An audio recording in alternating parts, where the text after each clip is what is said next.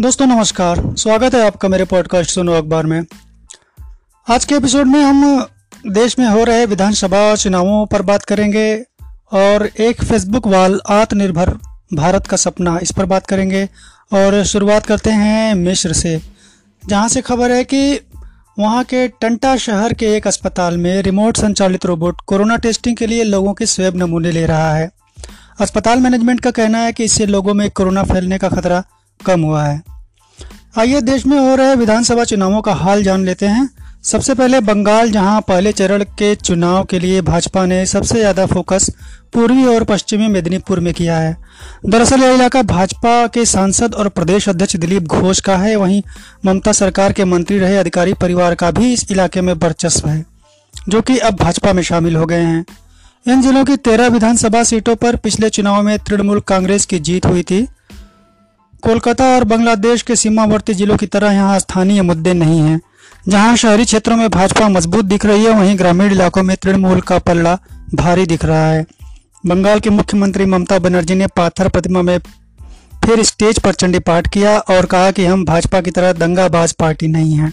हम विकास में भरोसा करते हैं। तो झारग्राम में अमित शाह ने अपने भाषण में कहा है, दीदी के रहते आपको मलेरिया से छुटकारा नहीं मिलेगा। डेंगू मलेरिया से उनकी दोस्ती है। हम दो साल में बीमारियाँ मिटा देंगे। उधर असम में मध्य प्रदेश के मुख्यमंत्री शिवराज सिंह चौहान ने राहुल के नाम का अलग ही फुल फॉर्म निकाला है। आज आप भी जान लीजिए आर से रिजेक्टेड ए से एबसेंट माइंड एच से होपलेस यू से यूजलेस और एल से लायर अब इसके लिए शिवराज जी ने खुद ही मेहनत किया है या किसी को ये काम सौंप कर कराया है वही जाने. राहुल गांधी का एक बयान आया है जिसमें उन्होंने कहा है कि आरएसएस को संघ परिवार कहना ठीक नहीं है, क्योंकि परिवार में महिलाएँ होती हैं, बुज़ुर्गों का सम्मान होता है, पर वहाँ कुछ नहीं है. और केरल के विधानसभा कोजी कोझिकोड में 25 साल बाद एक महिला प्रत्याशी जो इंडियन मुस्लिम लीग से हैं, मैदान में उतरी हैं, जो कि तीन तलाक कानून का विरोध करती हैं। प्रत्याशी नूरबिना से सवाल किया गया कि आप ट्रिपल तलाक को लेकर सुप्रीम कोर्ट क्यों गई? तो उन्होंने कहा हाँ मैं क्रिमिनलाइजेशन को लेकर गई, क्योंकि हर समुदाय के व्यक्ति को पत्नी से तलाक लेने का अधिकार है, पर तलाक देने से पति को सजा नहीं दी जा सकती। नूरबिना के खिलाफ भाजपा ने महिला प्रत्याशी नव्या हरिदास को उतारा है, जो आईटी प्रोफेशनल जॉब छोड़कर राजनीति में आई हैं। और एक बार फिर बात आत्मनिर्भर भारत की निकल के आई है, एक फेसबुक वाल से, जो रमेश उपाध्याय के फेसबुक वाल से है। इनका शीर्षक है, आत्मनिर्भरता का सपना।